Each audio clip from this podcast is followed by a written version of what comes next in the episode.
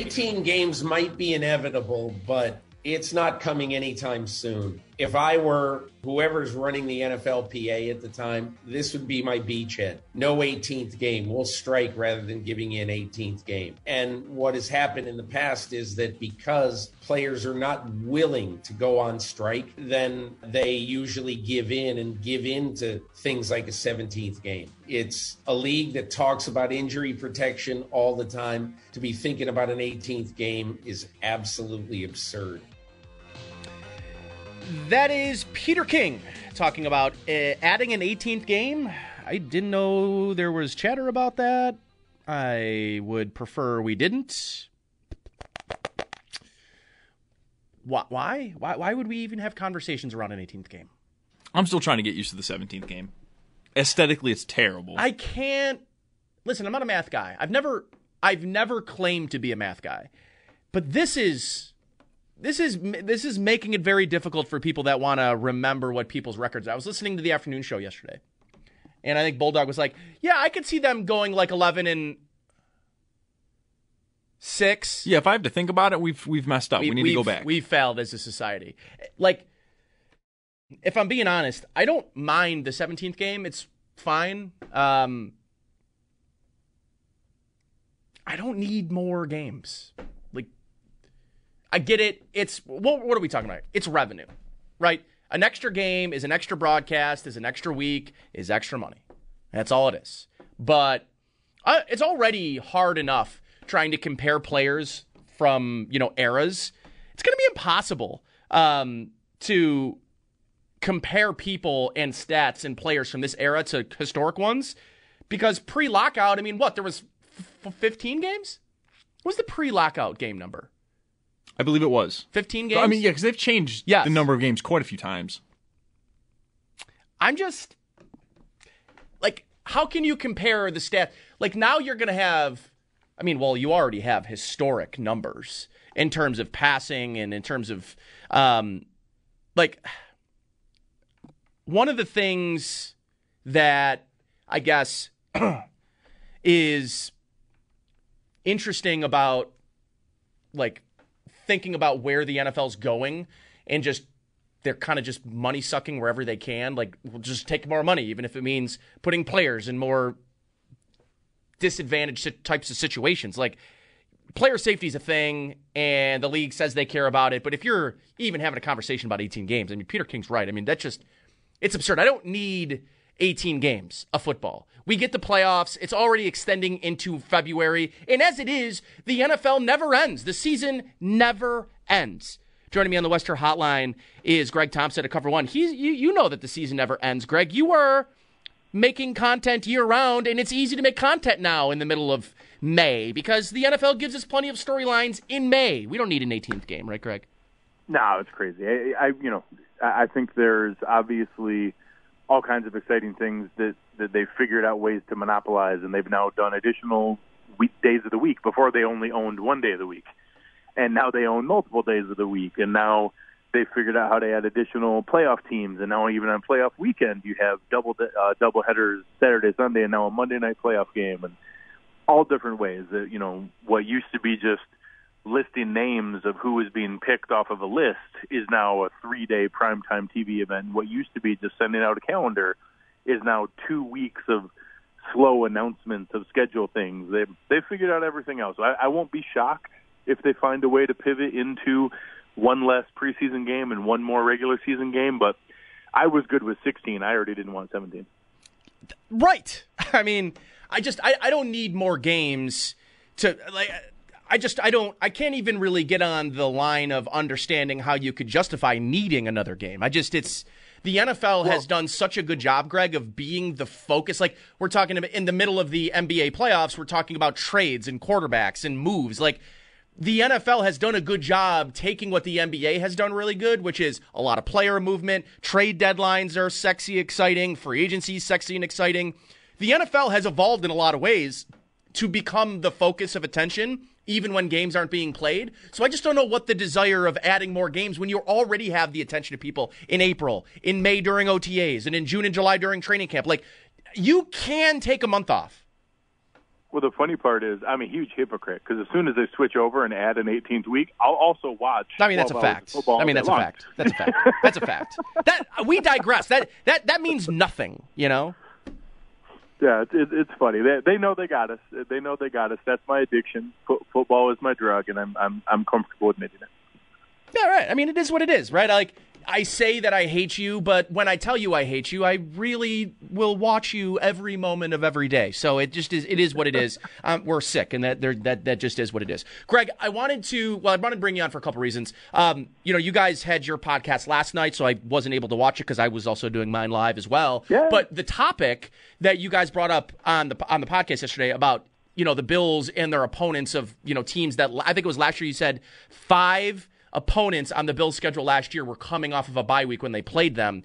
Now shifting to this year and this schedule coming up for 2022, they play zero teams coming off the bye week this year. And I'm wondering, like, you know, historically, how much of an actual advantage that is. I don't know if you did any research to, like, look at the numbers of, like, what the records our teams are coming off of their bye week. Like, is there a correlation between getting that extra week of, you know, like, preparation? Or, you know, like, I look back at last year, I don't know what their record was against those five teams coming off the bye, but I thought it was really interesting. They went from five, which seems like an extraordinary amount of games, to zero. It seems like quite the shift. Yeah, it was actually a couple years earlier. It wasn't last season. But the Bills had a horrible run where every year, because they were never the prominent factor in the schedule making, they were just kind of the fill-in team. They weren't – no networks were arguing over who got the Bills game. No one was, you know, lobbying to make sure that they could lock in those games. They got the short end of the stick over and over and over again, and they had seasons with, you know, three teams coming off a bye, four teams coming off a bye, and one with five teams coming off a bye.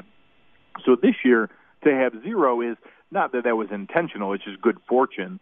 But the reason that comes up is, you know, I'm a huge fan of Warren Sharp and his group with Sharp Football Analysis. They're heavy into the gambling side of things, and there is a direct correlation that rest advantages net out as a higher probability of winning. And you're talking, instead of the normal 50-50, you start to see 55-45, 58-42, which over the long stretch really does add up. So the Bills actually have the most net rest advantage in the NFL. They have 13 more days of extra rest than their opponents do over the season. The only two games where they have a disadvantage are off Monday night games, where they play a Monday nighter and then play Sunday. So each of them are only a one-day disadvantage. And the games they have that are in their favor, where they have more rest than their opponents, happen to come on each of their biggest matchups of the season. So, wow. You know, we've lost to the Titans two years in a row. They have extra rest on that game. They have an extra rest advantage against the Chiefs. They have an entire week advantage against the Packers, who are coming off a road game while the Bills are coming off a bye. So all of the biggest games there are where they have the rest advantage. So, you know, it's still a tough schedule. They're a first-place team, so they're playing a first-place schedule. That's always going to be tough, but at least it lines up pretty favorably of when the games are and when they have a little extra rest.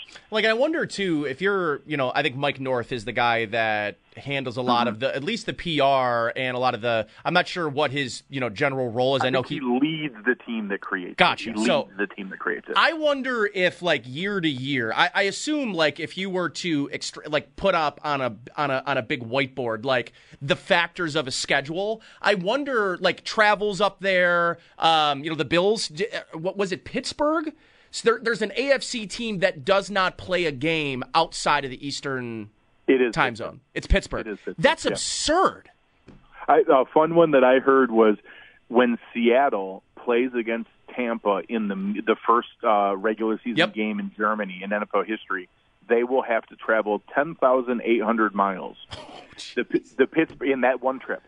The Pittsburgh Steelers, on the whole, will travel 6,800 miles for all of their road games combined. Wow. And the Seahawks are going farther than that in their one, granted, an overseas game. But, yeah, the Pittsburgh Steelers never leave the Eastern time zone through their entire season. It's a pretty nice bonus. That is – and just from a competitive balance perspective, like Pittsburgh not having to play any games in the Western time zone, I don't know – like, especially if you're playing – now, the NFL does a good job of not sending an East Coast team out west to play a 1 o'clock game. because, I mean, you don't want to have them playing at what would be, like 9 a.m. normally playing a 1 o'clock game. Whereas if you're a West Coast team coming out East Coast, it's normally 9 a.m. there, but you're playing at 1 o'clock. It could be kind of hard to make that transition, but I do think the NFL does a good job of at least not making the advantage overly noticeable for either side when they have to travel. Yeah, and, you know, obviously much of it is on rotation. They're not deciding who the teams are playing. Everything's pretty set. They, hey, you go in order and you play this division, and then the next year you play that division, and then the next year you play that division, and you play each division, you know, once every 4 years. You know you're playing your intra-division teams twice a year. That's happening no matter what. And then you also rotate the other in-conference divisions each year. The only one that's new is that 17th game where it's an extra NFC team versus an AFC team matchup. So those ones are also rotating just opposite the other division that they're playing. So much of it is set, and it just happens. So it's not like they chose not to send the Steelers anywhere this year. It just happens. They play the NFC East. They play the AFC East. So they're staying in the Eastern time zone when those things happen, and that their home game in the NFC East is Dallas. Otherwise, Dallas would have been Central time zone. So going through each of those, some of that's just random dumb luck, but they do try to be better about it. The ones that really affect them are logical. It's, you know, short weeks and an away game. So are you on short rest and you had to add in travel? There's a couple teams, I think the Eagles have like 4 of those. That's kind of nasty, where they're on short rest and they're on a road game. There's some teams that I think the Detroit Lions is another quirky one. They don't have less rest than their opponent once all year. Every single game is either equal amounts of rest or the Lions have more rest. That's kind of a crazy thing to see. So, you know, they try to get better each year. They try not to stack up a ton of, you know, road Monday night games to then turn around and host a short week, road Sunday games to turn around and host a short week. You know, they try to give the teams actually have options of who the bye teams can be if they want their bye after an international game. So if you play an international game, you can choose that your bye week will be the next week, and the teams get to pick that, or else they don't get to pick when it would be otherwise, but they can say, no, don't put it after the international game. You can fit it in randomly wherever it is. So there's some things they've tried to get better about, but there's still room for improvement left. Yeah, the Bills got out, I think they unscathed in terms of the international games this year. I would bet, Greg, that won't be a trend moving forward. I've got the feeling the Bills are probably on tap for an international game next year, and I would guess it's probably one they host. Like, they're the hosting team. I agree, and I think that is one where the teams lobby. They don't want to lose a home game. They want to make sure that they do that. So I'm sure the Pagulas rightfully will lobby that, but they'll also likely try to fit one of those in before the new stadium, because if you're going to lose the home game, you want to do it before you get to the new stadium. So, hey, let's get one of those out of the way here in the next 3 seasons after this one. And I agree. You've seen this year, obviously, the Bills are put some people define primetime as the literal primetime. Is it a nighttime game that's after 8 p.m. in primetime TV? I always equate primetime in NFL terms is, are you the only game on TV? Are you the only game that they're broadcasting? Is it the only show? And when you add in the fact that they got the maximum 5 primetime games, which is the most you're allowed to have, plus the noon kickoff on Thanksgiving, plus I would guess that one of those New Year's Eve or Christmas Day games get put into a primetime into a standalone spot. Plus they did one of them isn't even the Chiefs game, which is the 4:25. That'll be the Romo and Nance game on CBS that almost everybody will be watching. Yep. So you're talking, there's very likely they're going to get to 8 or 9 games that every fan in football is going to be watching. That's awesome. How crazy is it that the Buffalo Bills are in a spot where half our games, the entire NFL fan base is going to be watching? Yeah, I mean, it's awesome. There's no doubt about it. Long time coming, right? And you know, seeing the Bills as the, you know, the Super Bowl favorite, seeing Josh Allen as the MVP favorite. There's a lot of, you know, sort of movement for this fan base. Like if you've been a fan for a long time, and the national ignorance, essentially, right? Like for the most part, the national media has ignored the Bills for the better part of 3 decades. And I mean, you know, to maybe defend the national media in not talking about the Bills, there hasn't been much to talk about, but there is now. And I think, you know, going into this season, Greg, the great I don't know, the great differentiator of the conversations around the Bills this year that still has been a conversation maybe I would like to hear more of is just the unknown of both the offense and defense this year. I mean, Leslie Frazier comes back, and regardless of, you know, what Leslie Frazier does, if he ends up leaving, getting a head coaching job next year, Sean McDermott's core principles will always be adopted by whoever takes over. Now, the same can't be said about the offense, where on the offense, we're seeing a first-time play caller take over. We have not seen Josh Allen without Brian Dable. You know, there's some question marks about, you know, is Jamison Crowder is he going to be as good as Cole Beasley? Could he be better? You know, what does this offense look like? I'm sort of in this mindset of, I love that the Bills are being talked about as Super Bowl favorites. I love that they're sort of the favorite in the AFC right now over Kansas City, considering the moves that had happened to them this year. But the rest of the AFC made a lot of moves as well. I think maybe just to make myself feel a little bit better, I would like to maybe not talk in so many absolutes and talk in more of like, yeah, I believe the Bills are a Super Bowl favorite this year, but also it's very fair to say that I have no idea what this offense looks like this year. Yeah, and I do think on both sides of the ball, I don't expect sweeping changes, but on both sides of the ball, I expect some tweaks and some updates. And we've seen it a couple directions. We'll start on offense. Obviously, we don't know what kind of offense Ken Dorsey is going to call. Yep. I have a feeling it was fairly important to confirm, hey, we're not changing language here. You're not changing the play call style of what their, you know, terminology and things like that for Josh. He's really set in that way. But this is your offense, and we've already seen a little bit there. Aaron Kromer is a much different offensive line coach than Bobby Johnson was. You know, this is a pretty significant shift from that direction and how much he values athleticism and movement and the potential of having the zone scheme that's in there and how that can lead into some of the fun that you can get in with some zone runs that off of RPOs and pieces like that with Josh. We know that both Aaron Kromer and Ken Dorsey in this past favored a bit more with two tight ends on the field. We see that reinforced with the signing of O.J. Howard and how there's now more ability there. And then you add in a guy, a name that I know a lot of Bills fans aren't familiar with, but I have a feeling is going to play a role this year. David Questenberry is a really solid run-blocking tackle. He started all 17 games for the Titans last year, who were the number one team in the AFC, so that's a legit piece. He's obviously not going to be pushing Spencer Brown or Deion Dawkins for a role here, but he's a legit sixth lineman that you can come in heavy sets and is a mauler in run games. So now you have the option of, hey, you could bring in a guy like that. It's not just kind of on a whim with a fifth-round rookie from Tommy Doyle. You now have a road grader coming in there with two tight ends, and you're in that situation where you can put James Cook in the backfield. Everybody switches. They go heavy on defense, and, oh, my gosh, we've got to stop this. Well, now you can pivot out and put Dawson Knox and O.J. Howard out in routes. You can put, you know, James Cook out into the formation, and good luck keeping up with that with two extra linebackers on the field or a fifth defensive lineman.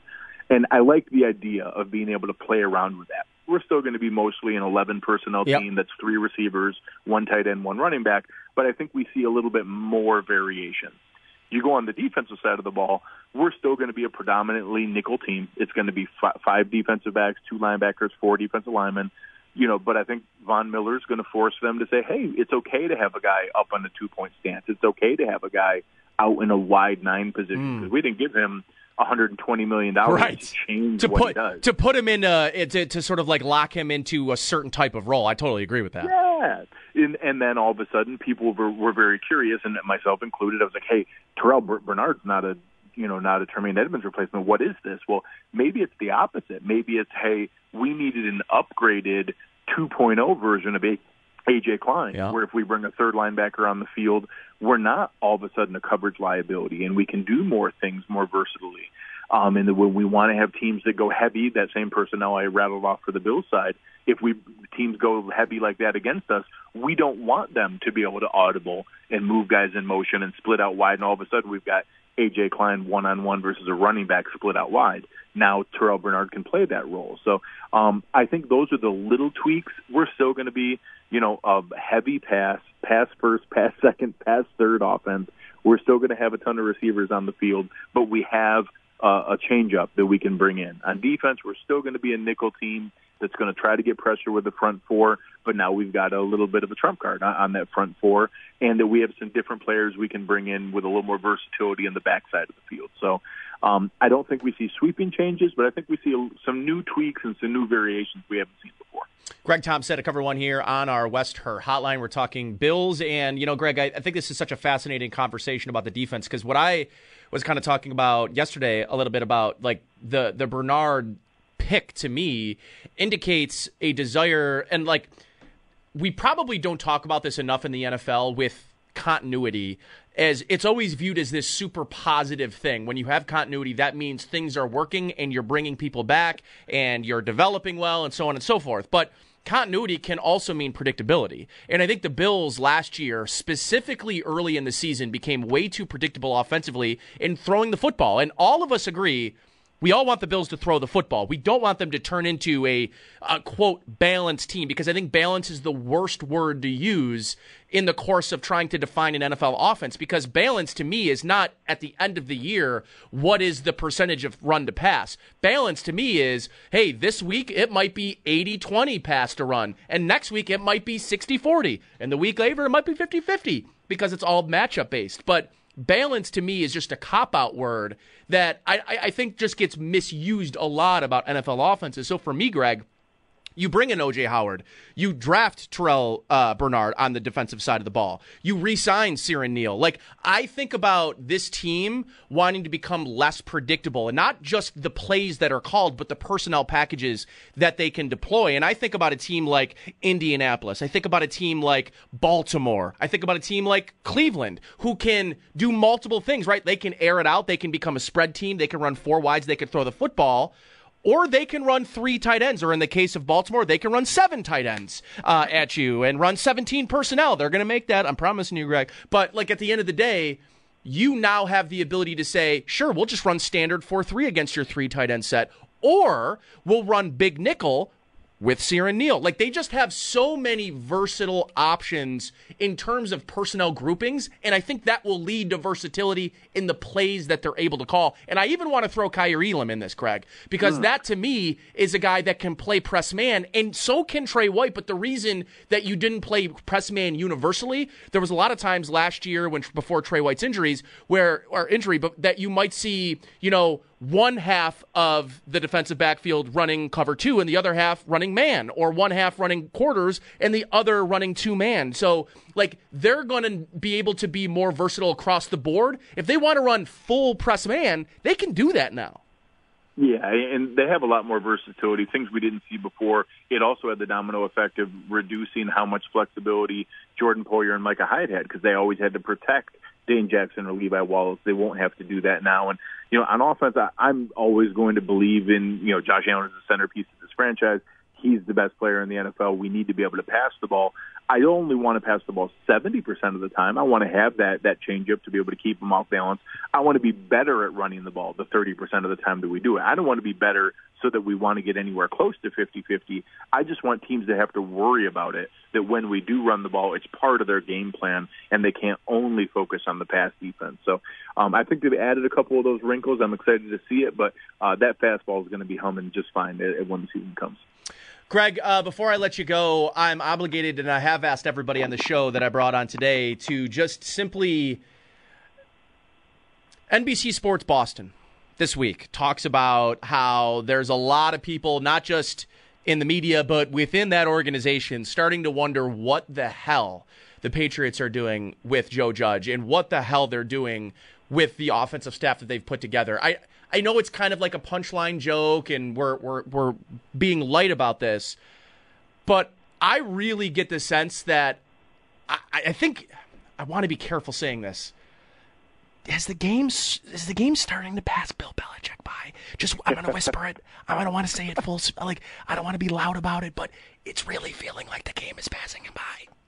So this season is going to be the ultimate litmus test, because I don't care what anyone out there says about what Joe Judge's role is, what Matt Patricia's role is. Bill Belichick is going to try to run the offense this season. And he's spent his entire life knowing football. He's one of the smartest football minds that's ever lived, and he's going to try to take his hand at running offense this year, and that's why he didn't bring in any established offensive mind. No person in that entire organization has ever created an offensive scheme, has ever called offensive plays in an NFL football game has ever been an offensive coordinator or coordinated an overall offensive game plan in the NFL. Now, I agree that Joe Judge and Matt Patricia and Bill Belichick are smart football people, and that, I'm sure they can kind of figure that out. But to roll the dice in your, I think surprisingly good rookie quarterback second year, and to just hope that you can figure that out is going to be wild to watch in reality. And I think it's going to have Bill Belichick's direct fingerprints all over. He's going to leave the defense to Gerard Mayo and his son Steve, and he's going to take a dabble at offense, and I have no idea what that's going to mean. I just want to watch Steve Belichick do that weird tongue thing while he's calling like wham for the 15th time in a row. His tongue, that he's smelling his tongue. I think that's what it is. Yeah, or maybe pushing his facial hair into his nose so that he can smell the flavor saver, But just I just envision after a post-game press conference after week one, after Joe Judge kneels the ball on third down so he gets a better punting position, that there's just going to be a lot of questions. He's going to say something like, we had Tyler Dunn on, and some of the things that Joe Judge has said are I think he makes up scenarios in his head, because he was saying something along the lines of we were almost fired in 2018 when I was with the Patriots. That whole staff almost got fired, and it was like, no, are you sure about that? Are you sure, Joe? Because I think you are making that up. That's not rooted in truth, Joe. Give me a break. I know it's funny, and Joe Judge and Patricia, but these are two of some of the least respected people amongst players in the league. And that's the thing to me, Greg, is we'll never hear Mac Jones. We'll never hear one of these players come out and say it, but it doesn't mean their body language won't. Yeah. Yeah, it's wild to roll the dice like that in the second year of a rookie contract off of, like I said, a surprisingly good rookie year from Mac Jones. I'm very, very eager to see how this turns out. It's going to be interesting. All right, buddy. Well, enjoy your Saturday. Thanks for making time for me, as always. I appreciate it. Tell the folks where, if for whatever reason they're not following Cover One and they don't watch Cover One Buffalo, tell them where they can find you. Absolutely. So you can go on YouTube, search Cover One. We are there, Cover One Buffalo. My host, Aaron Quinn, and I host a show every Wednesday night for you, and during the season Wednesday nights and post-game shows right afterwards. You can follow me on Twitter at Greg Thompson and our station handle at Cover One. Come and find us. Awesome, brother. Appreciate you, and enjoy the weekend. We'll talk again soon. Thanks. Greg Thompson there at Cover One. I'm going to take a timeout. We've got Brian Koziel. He's going to join us around 1:40, 1:45 or so. He's live from Batavia Downs. Preakness Stakes today, this evening. We'll have that live for you, live pregame. That's what we call that, pre-race show here on WGR. So Brian will have that for you coming up here. We're going to talk a little PGA Championship. That's all next here on WGR.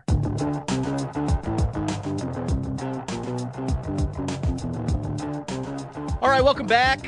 I'm going to kind of set the stage. I'm going to get a break in here so that Brian Koziel and I can speak uninterrupted about the PGA Championship, which is underway. It's now moved over to CBS from ESPN. Will Zalatoris, he tees off at 2:50 this afternoon. He is in sole possession of the lead at 9 under. If you've been watching, it's been a difficult morning for Tiger Woods, who's now 14 over par. It's not been good for He got another bogey? Yeah, it looks like it. Wow. It's not been good for Tiger today. It's cold. There's wind. Not great conditions. And after watching him struggle through just with the leg yesterday, I was surprised that – I know he made the cut, but I was surprised he didn't withdraw.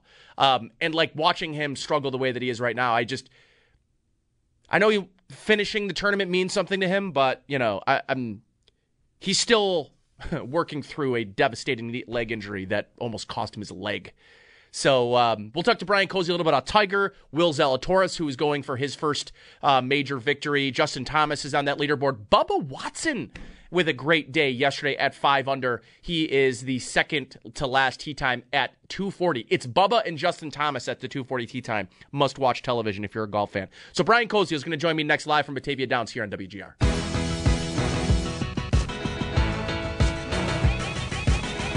All right, I was just watching the PGA Championship live, and Kramer Hickok has arguably one of the most unbelievable bogeys I have ever seen. Brian Koziel is live with me from Batavia Downs. Brian, do you have the TV on? Were you watching what just happened?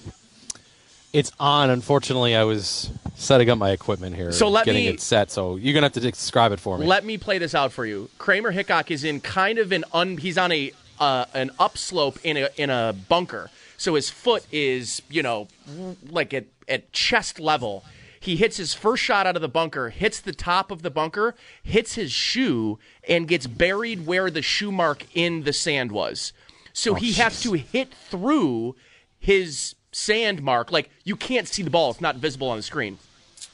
Hits the shot. It comes back down to the center of the bunker. So now he's hitting three out of the bunker, his third shot, dunks it, coming out of the bunker. And John Rahm's sitting right next to him like, are you kidding me? He just fived that. And a double would have been a win coming out of there, and he ends up getting a five. That was one of the most unbelievable sequences I've ever seen. Just unfortunate that he had two terrible, unplayable lies, and he figures out a way to get a five and skate out of there with a five. It's unbelievable. Brian, well, first of all, before we get into talking about the PGA Championship here, so we got the Preakness today. You're live at Batavia Downs. Tell us what's going on today. Yeah, it's leg two, I should say, of the Triple Crown, and our Triple Crown shows back here at Batavia Downs. It's the Preakness, and tonight, 7 o'clock, it'll be run. And unfortunately, the huge story of the Kentucky Derby won't play out this afternoon. Is Rich Strike, the second largest underdog long shot in the history of horse racing, and the Derby won't be racing this week. So, unfortunately, that storyline, which is obviously something interesting to talk about, kind of is on the back burner. The plan is maybe for them to put Rich Strike up to race at the Belmont in a couple of weeks from now. But the horse that was on its way to victory before it was caught in the last few seconds there, Epicenter, is racing today and is the favorite. So that'll be a horse that we'll obviously be talking about quite a bit here over the course of the 3 hours. All right, so let's do the obligatory thing. It's not like I want to get the Tiger Woods conversation out of the way, but he's really struggled today, Brian. I imagine it's the temperature out there. It was cold. It's been windy. The patented stinger has just not been in the bag of tricks for Tiger over the last 2 days. For him to make the cut, I thought was an incredibly impressive feat for him, considering the guys that missed the cut in this tournament, including the number one player in the world, Scottie Scheffler. But I mean, he is at 12 over right now. He did get a birdie on his last hole, but it's been a struggle. It's been hard to watch, Brian. It has, and it's too bad that, we are going to have to watch Tiger probably struggle through these rounds here on the weekend, and he's going to get a lot of television coverage, as he does no matter what he does when he's out on the golf course. I hope that he doesn't feel like there's some sort of obligation. That right. If he thinks he's doing damage. Now, he says he's not in terms of continuing. He's going to be the last guy to withdraw. He just doesn't do that. Rory McIlroy said, look, he goes, I'd play with, a lot of guys that would be thinking about just walking off and saying that's it for this tournament, but Tiger doesn't do that. That's why Tiger is special, but I'm sure we'll gut it out. I'm sure it'll be at times painful to watch him limp through it, the remaining holes left here and then into tomorrow. The only thing I can think of is that he says he needs reps and tournament reps. This is clearly very tough conditions to do so under. So maybe that's what his focus right now is. Look, I need all the reps I can get. At some point, if I'm going to play and wanted to be thinking about winning, then, well, I've got to get my game back. So I'm guessing that's probably what's driving him right now to keep going out there. There's another obligatory golfer we'll talk about here in just a moment in Rory McIlroy. But I want to ask you about Will Zalatoris, who's found himself in a position after 36 holes in the lead. And, at least historically, Brian, the winner of this tournament is typically the guy that's leading after 36 holes. This is a unique challenge at this course, and Will Zalatoris is in a position that he has not found himself really over the course of his career, which is leading a major after 36 holes. How do you navigate today if you're Will Zalatoris? Because I think today is an interesting animal in itself. The weather has not been great. It's cold. We know that the distances aren't going to be what it is. The ball's not going to spin the way that it normally does. Do you feel like if Zalatoris can just go out today and shoot even par, maybe one under, that is maybe his best route in putting himself in position tomorrow in a final round pairing to maybe get this thing over the hump and get his first major victory? Yeah, I think anything under par today for Zalatoris is a win.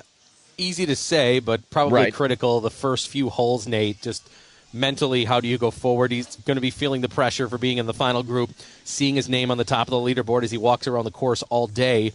And he's never won before on the PGA Tour. It's weird. We were talking about this morning on TD Green, like Zalatoris is a guy that last year finished solo second at the Masters, this year tied for fifth. He's been big time in majors in these last two seasons, but he's really relatively new to the tour. He still hasn't even won yet. Last year, he was so new to the tour that he wasn't even eligible to participate in the FedEx Cup playoffs because he didn't even have full tour status yet. So this is a guy that seems to be like, you know, if you follow golf every week, you're thinking, oh, if this guy wins, not surprising at all. But he's never won, and this is his full official first year on the PGA Tour. So it's an interesting story to see. We, of course, know that guys have won their first event in a major before. A lot of times they win, and we're like, oh, what's this all about? And then a lot of times maybe you don't hear from them much that often. And probably the best example of that is a guy that won in Oak Hill in 2003. Sean McKeel won, little-known guy, but comes up with a monster shot on the final hole that'll go down in golf history forever, and he never won again. Now, for Zalatoris, I think because he's such a good ball striker, I don't think that'll happen. But guys have won their first major, or have won their first event in a major. John Daly did it at the PGA. So, you know, that can happen where guys just all of a sudden come out at the right time. And why not for Zalatoris? If he's putting well, that's been his struggle through his first 2 years here that we've seen him.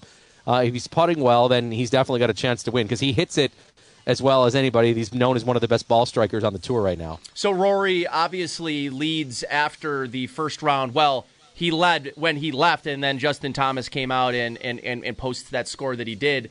You know, I think it's fair to say that right now when you're looking, and crazy to see Bubba Watson up there as well. This doesn't really remind me of the kind of course where you'd get this sort of patented Bubba performance that we're seeing. But, like, to me, Zalatoris is a great story going into this, but I'm still kind of laser-focused, Brian, on both McIlroy and JT, maybe being the two that will figure out only because of their experience going into Sunday.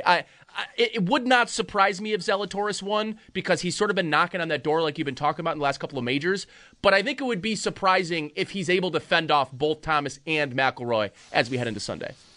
Yeah, there's three major winners that are right there. Thomas and McIlroy you mentioned, and I like Thomas just as much as anybody. I think how good he's playing right now.